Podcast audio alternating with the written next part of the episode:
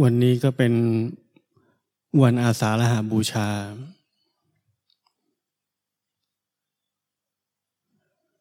เราทุกคนคง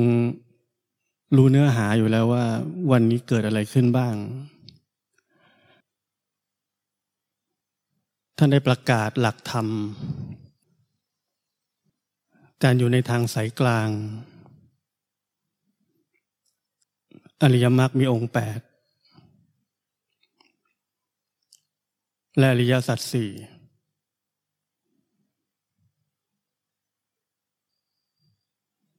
ถ้าถามว่าอะไรคืออะไรบ้าง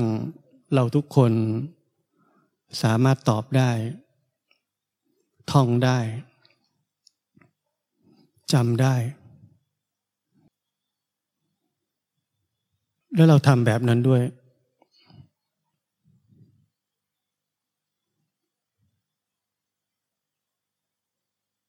เรายึดคำสอนเหล่านั้น ภายใต้ความหมายของคำพูด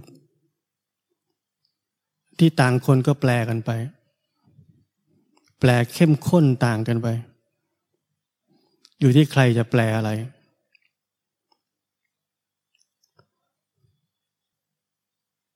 เราขยายความคำสอนหรือหลักธรรมที่พระเจ้าทรงแสดงออกไปมากมาย และเราพยายามเดินตามความหมายที่ถูกแปลนั้น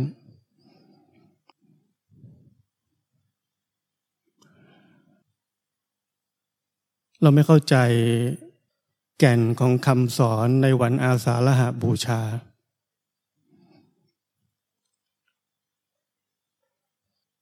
เราคำสอนกลายเป็นหลัก เป็นหลักการ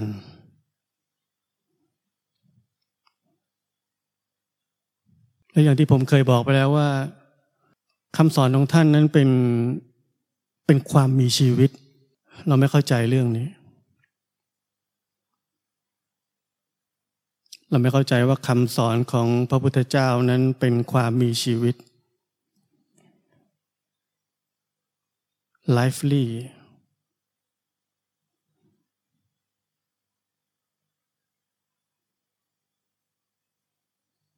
เราเปลี่ยนความมีชีวิตของคำสอนของพระพุทธเจ้า กลายเป็นหลัก เหมือนสิ่งมีชีวิตที่ตายแล้ว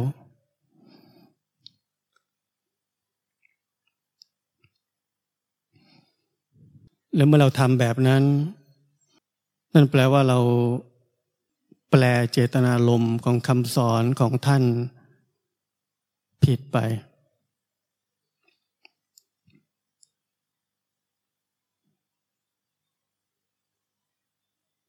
คำสอนที่ท่านสอนออกมา ถูกถ่ายทอดมาจากชีวิต ถูกถ่ายทอดออกมาจากประสบการณ์ของชีวิตของท่าน แต่เราในฐานะผู้ฟัง เราใช้ความคิด ใช้เหตุผล และแปลมันเป็นหลักการ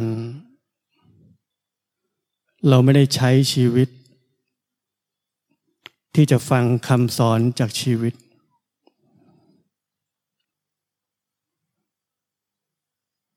เราไม่เคยแลกคำสอนด้วยชีวิต เราแลกมันด้วยความคิด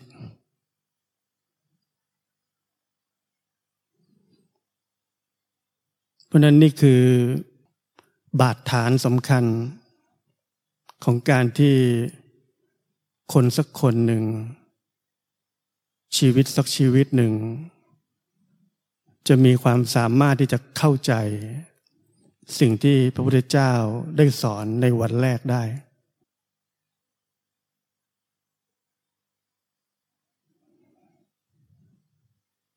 และเมื่อเราไม่มีบาดฐานสำคัญอันนี้ ชีวิตหลังจากนั้นของเราก็จะเป็นการทำตามความคิด สิ่งที่เราให้คำจำกัดความกับแต่ละคำสอนของท่าน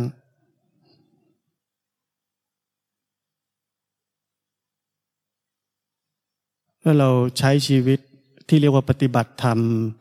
อยู่ภายใต้ความคิดของตัวเอง นั่นคือการปฏิบัติธรรมของเรานั้น ไม่ได้ปฏิบัติตามคำสอนของท่าน เราแค่ปฏิบัติตามความสามารถในการแปลด้วยความคิดของเราในสิ่งที่ท่านสอน และมีโอกาสสูงเหลือเกินที่เราแปลผิด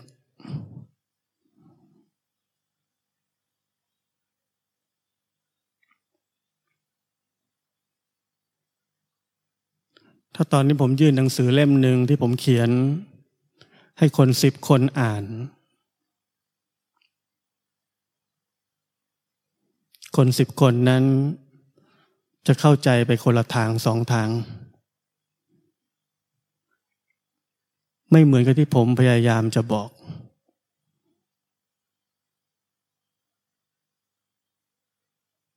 และเมื่อแต่ละคนแปล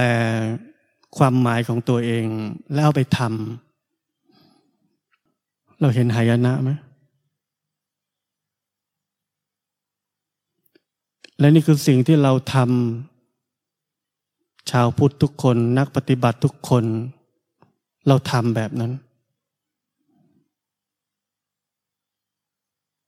และเราเชื่อว่าสิ่งที่เราทำนี่มันเป็นของจริง ถูกต้องแน่นอน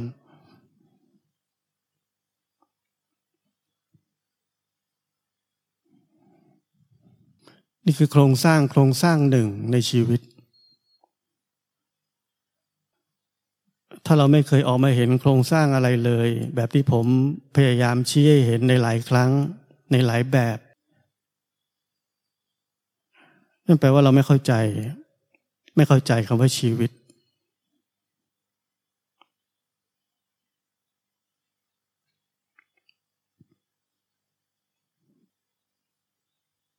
ท่านพูดถึงอริยสัจสี่อริยสัจสี่ไม่ใช่วิธี อริยสัจสี่คือชีวิต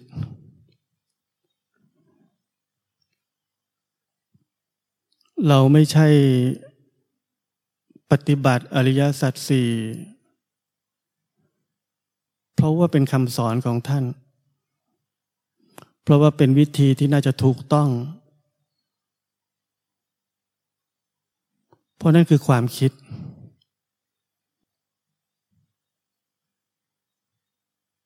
และความคิดมักจะประกอบด้วยอัตตา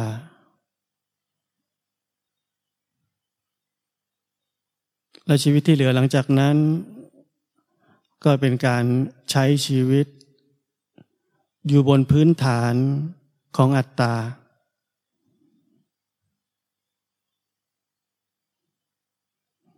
อัตตาเป็นคนควบคุมชีวิตนี้ให้ไปในทิศทางของอริยสัจสี่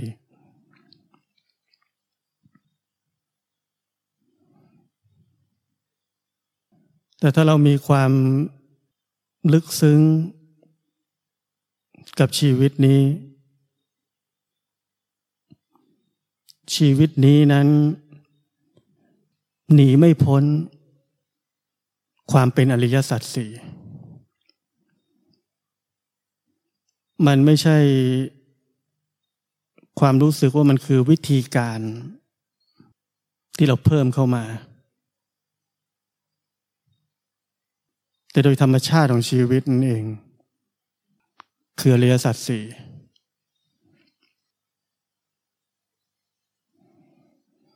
และเมื่อชีวิตของคนคนหนึ่ง คือความเป็นอริยสัจสี่ความเป็นสัมมาทิฏฐิ ในอริยมรรคก็ได้เกิดขึ้น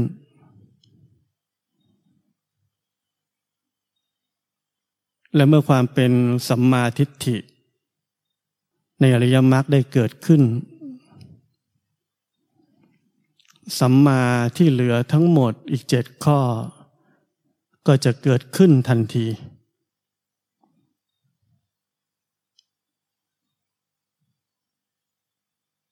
ความเข้าใจวันที่ผมบอกนี้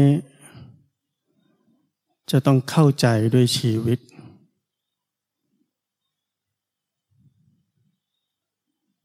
ทุกอย่างเกิดขึ้นในขณะเดียว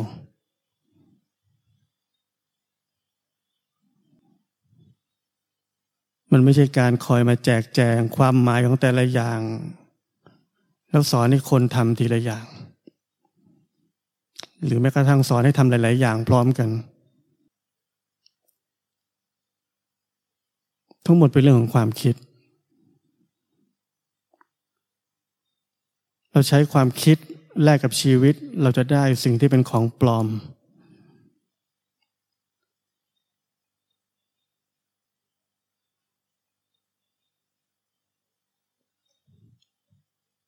ในอริยสัจสี่ ท่านบอกว่าชีวิตนั้นคือการรู้ รู้ทุก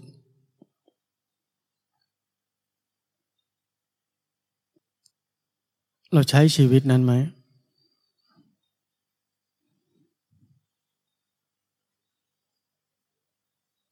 คำว่าทุกข์คืออะไร ผมเคยบอกแล้ว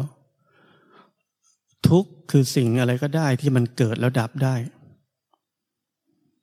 ไม่ใช่แค่ความทุกข์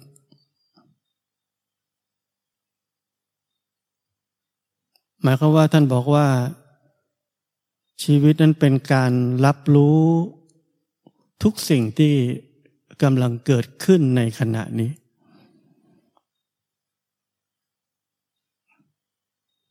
ไม่ว่ามันจะคืออะไรก็ตาม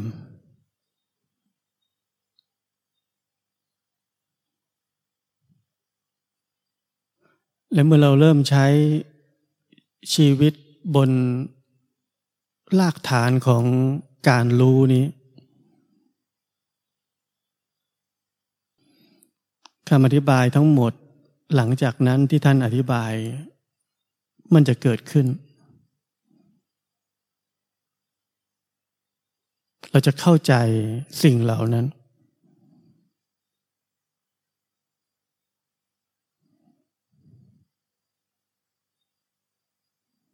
ทุกวันนี้เราไม่ได้ใช้ชีวิตบนรากฐานของการรู้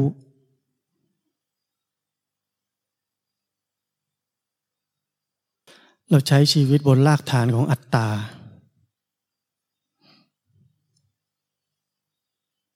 และอัตตาจะพยายามจะเป็นคนรู้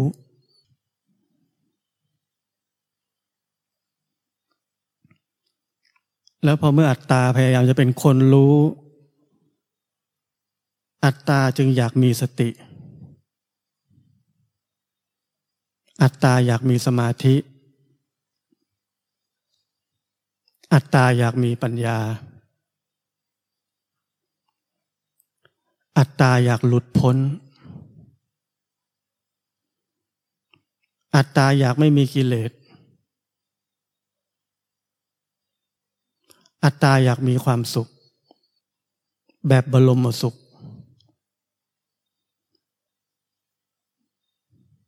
อัตตาไม่อยากมีอกุศล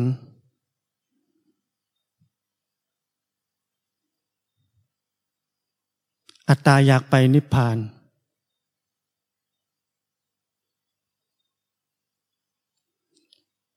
และความต้องการของอัตตานั่นเอง สร้างอุตสาหกรรมอันยิ่งใหญ่เกี่ยวกับการปฏิบัติธรรม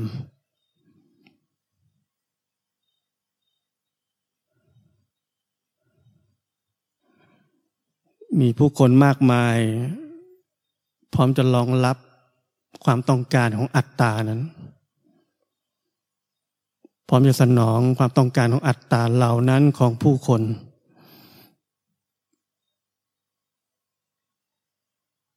แล้วถ้าเราใช้ชีวิตที่มีรากฐานของการรู้ล่ะ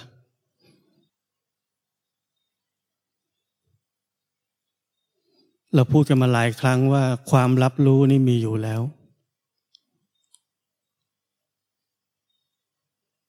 นั่งเฉยๆ ความรับรู้ไม่เคยหายไปไหนเลย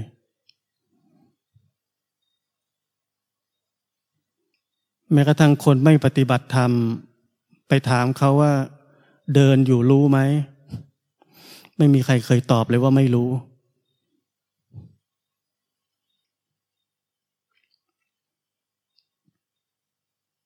ความรับรู้เป็นสิ่งที่เรียบง่าย ไม่ใช่เรื่องพิสดารไม่ใช่เรื่องต้องฝึก มันมีของมันอยู่แล้ว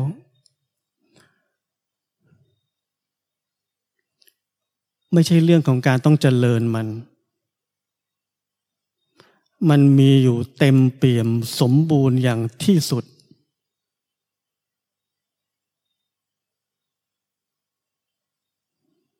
เราไม่ใช่เจริญมัน เราแค่ต้องมีชีวิตที่สามารถจะเปิดโอกาส ให้มันทำงานได้แค่นั้น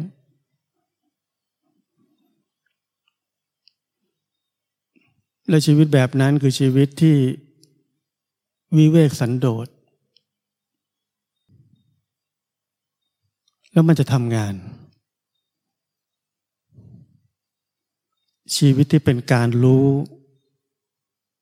จะเปิดสวิตของตัวมันเอง มันพร้อมเสมออยู่แล้ว แต่เราแค่ไม่ใช้มัน เราใช้ชีวิตบนรากฐานของอัตตา เราจะทำเอง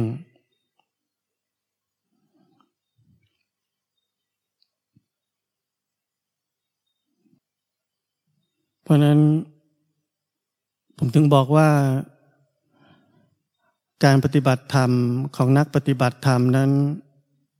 ไม่สามารถจะพึ่งตัวเองได้ ปฏิบัติเท่าไหร่ ก็ยิ่งสับสนสงสัย เต็มไปด้วยความไม่มั่นใจ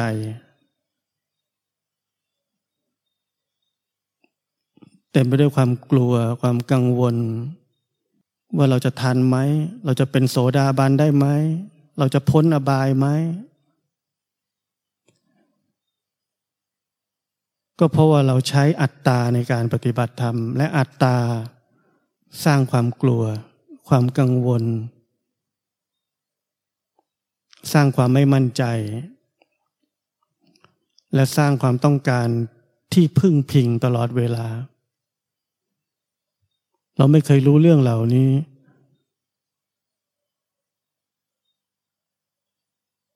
เราใช้มันและหาทางแก้ไขสิ่งที่เกิดขึ้นจากมัน ทั้งที่มันเป็นตัวผลิตทุกอย่างที่เราไม่อยากมี เป็นเรื่องเหลือเชื่อ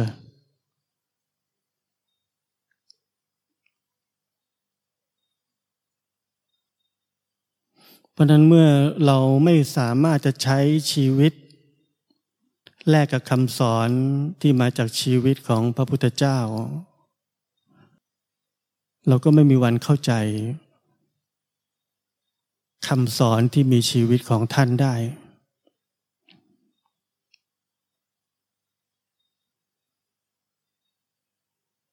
เพราะนั้นการปฏิบัติธรรมนั้น ไม่ใช่การเจริญอะไร ไม่ใช่การละอะไร ท่านบอกให้รู้ทุกมีชีวิตที่เป็นการรู้ และความรับรู้นี้มีอยู่แล้ว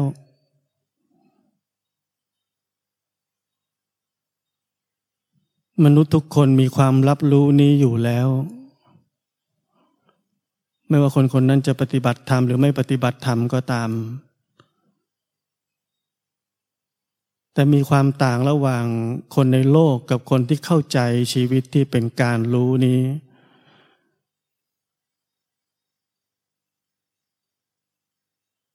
ในหมู่คนทั่วไป เมื่อความรับรู้เกิดขึ้น หลังจากนั้น ชีวิตแห่งความรับรู้ ได้ถูกบดบังด้วยชีวิตของอัตตา อัตตาทำหน้าที่ตัดสินทุกสิ่งทุกอย่างที่กำลังเกิดขึ้นเมื่อกี้นี้ แล้วถ้ามันเป็นความทุกข์ อัตตาจะวิ่งหนีมัน หาทางหนีมันแล้วถ้าเป็นความสุขอัตตาจะพยายามประคองรักษาความสุขนั้นไว้ พยายามขยายความสุขนั้นออกไป ด้วยความคิด เพราะนั้นชีวิตของมนุษย์นั้นมีความรับรู้อยู่ทุกคน แต่เราใช้ชีวิตนั้นยังไง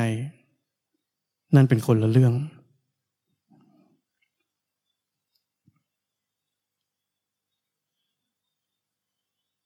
นักปฏิบัติธรรมเรา เมื่อมีอะไรเกิดขึ้น ชีวิตแห่งการรู้นี้ทำงาน รับรู้ อาจจะมีการตัดสินให้คุณค่าตามนิสัยเดิมๆ ของอัตตาแทรกเข้ามา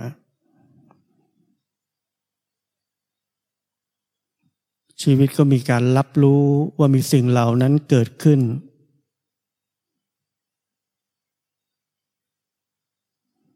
ชีวิตนั้นเป็นการรับรู้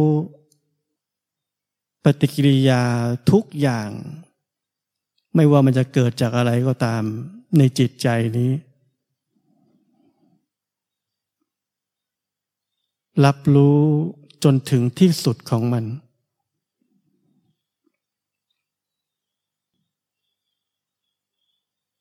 แม้ว่ามันจะล้มลงไปบ้าง โดนชีวิตของอัตตา ครอบงำแต่ในชั่วขณะนั้น ชีวิตแห่งการรู้ก็ได้เกิดขึ้นอีกครั้งหนึ่ง เพื่อจะเห็นว่าชีวิตของอัตตานั้นกำลังส่งผลให้เกิดความรู้สึกอะไรนั่นคือการยืนหยัดชีวิตที่เป็นการรู้ เป็นการยืนหยัดชีวิตที่เป็นอริยสัจสี่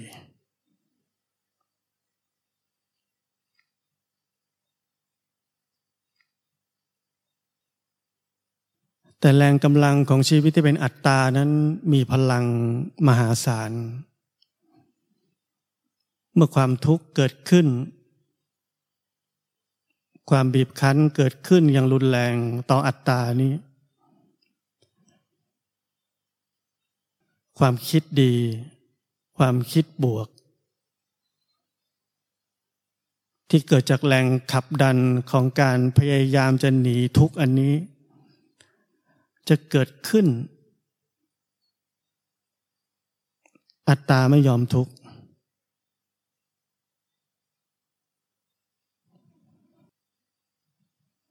และนั่นคือแง่มุม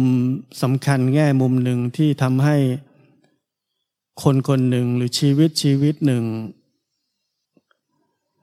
ไม่สามารถจะอยู่กับการรู้ทุกข์อย่างถึงที่สุดของมัน อัตตาจะพาหนีซะก่อน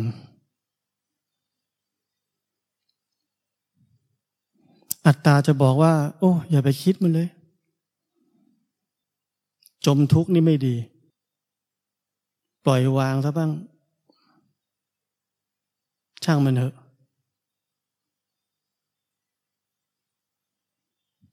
พยายามปลอบโยนตัวเอง ซึ่งดูผิวเผินนั้น เป็นเรื่องที่น่ายกย่อง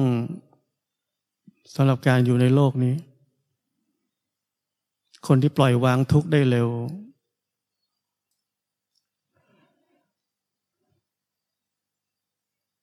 แต่ในทางธรรมแล้ว มันคือตัวขัดขวางที่ทำให้ชีวิตชีวิตหนึ่งนั้น ไม่สามารถอยู่กับทุกข์อย่างถึงที่สุดได้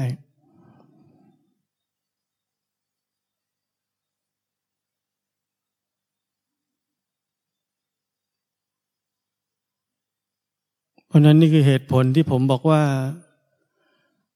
นักปฏิบัติธรรมเราไม่สามารถจะเข้าใจคำสอนของพระพุทธเจ้าได้ เพราะเราไม่เคยมีความสามารถที่จะใช้ชีวิต แลกกับคำสอนที่มาจากชีวิตของท่าน เราไม่เคยเสียสละชีวิตนี้ แลกกับความเสียสละชีวิตของท่าน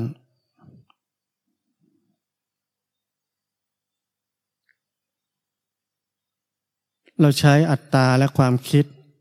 รับคำสอนที่เป็นจริงมาจากชีวิตไปทำมันเป็นของที่เข้ากันไม่ได้ มันเข้าคู่กันไม่ได้ ของจริงจะกลายเป็นของปลอมทันที ที่เราทำแบบนั้น และนี่คือเหตุผลว่าเรานักปฏิบัติธรรม ถึงได้ตกอยู่ในวังวนของเขาวงกฎของการปฏิบัติธรรม เพราะเราเป็นของไม่จริง เราใช้ชีวิตบนรากฐานของอัตตา ของความคิด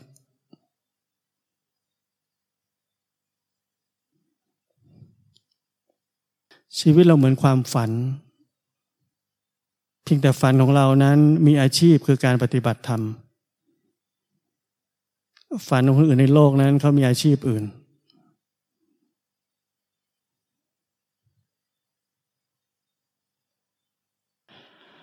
เราไม่เคยรู้ว่าชีวิตเรานั้นเป็นความไม่จริงมากขนาดไหน ลึกซึ้งขนาดไหน น่ากลัวขนาดไหน เป็นความฝันมากขนาดไหน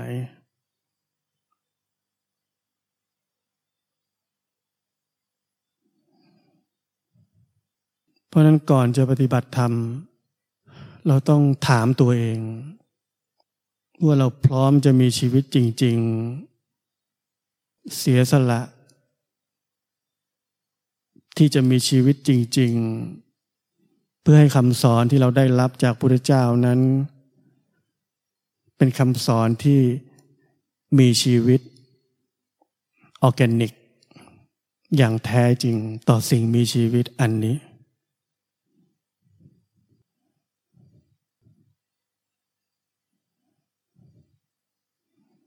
เราเป็นแค่ความจำได้ ของรูปร่างหน้าตา บุคลิก นิสัย ความคิด ที่ได้เติบโตขึ้นมา เราเป็นแค่ความจำได้ เราเป็นแค่ความจำเป็นแค่ความคิด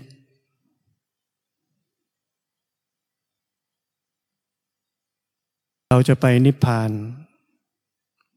เราจะหลุดพ้น ดูเหมือนเป็นสิ่งที่เรา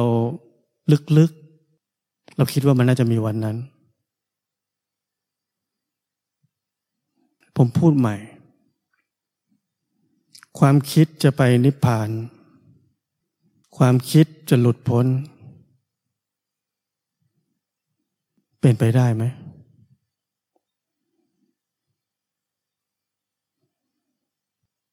เพราะนั้นเลิกหวังโลมๆแรงๆ กับการปฏิบัติธรรม ในแบบที่เราเข้าใจผิด ในแบบที่เราเชื่อว่าจะมีเราสักคนหนึ่ง